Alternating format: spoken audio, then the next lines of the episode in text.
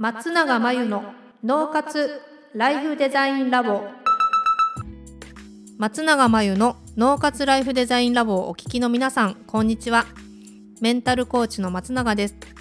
この番組ではあなたが望む人生をデザインするために脳と心の使い方を知って生かすためのヒントになりそうなお話をお届けしています。週に2回月曜日と木曜日に配信中のピンポン Q&A のコーナーでは日常生活やビジネスでよくある悩みや松永が主催している内観力養成ライフデザインオンライン講座で寄せられた質問などにお答えしていきます。はい、40代女性の方からご質問をいただきました。今日のご質問は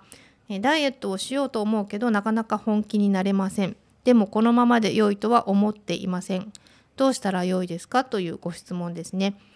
ダイエットとかね明日からやろう明日からやろうと言ってなかなかやろうと思ってもできないっていうふうに聞くお話ですけど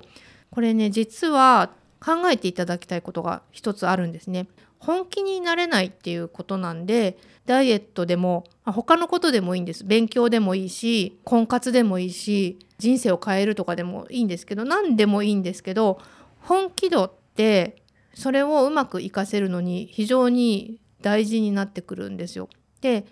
自分が何かをしようと思った時にうまくいかないとかなかなかできない場合はその本気度を自分に確認してみてほしいんですね。その本気度が低かった時例えば本気度100であればやり方さえ工夫していけばいずれできる可能性は高いんですけど本気度が低いとやろうと思ってもできないんですよね。本気度が低い時に考えなきゃいけないことはなんで本気度が低いかなんですよ。そこになかなかダイエットが成功しない理由があります。例えばついつい食べてしまうとかあの運動ができないとか行動とか習慣的なできないダイエットが成功しない理由ってあるんですけどそこじゃなくてそのもっと奥にあることです。実はダイエットをせずに今の体型のままいる方がメリットがあるって深いところで思っていたりもしくはなんか痩せて綺麗になってしまったら失うものがあるっていうふうに無意識で思っていたりこれ普段はそんなこと考えないのでいやいやいやもう痩せて綺麗になりたいですよとかダイエット成功させたいに決まってるじゃないですかって皆さん口では言うんですけど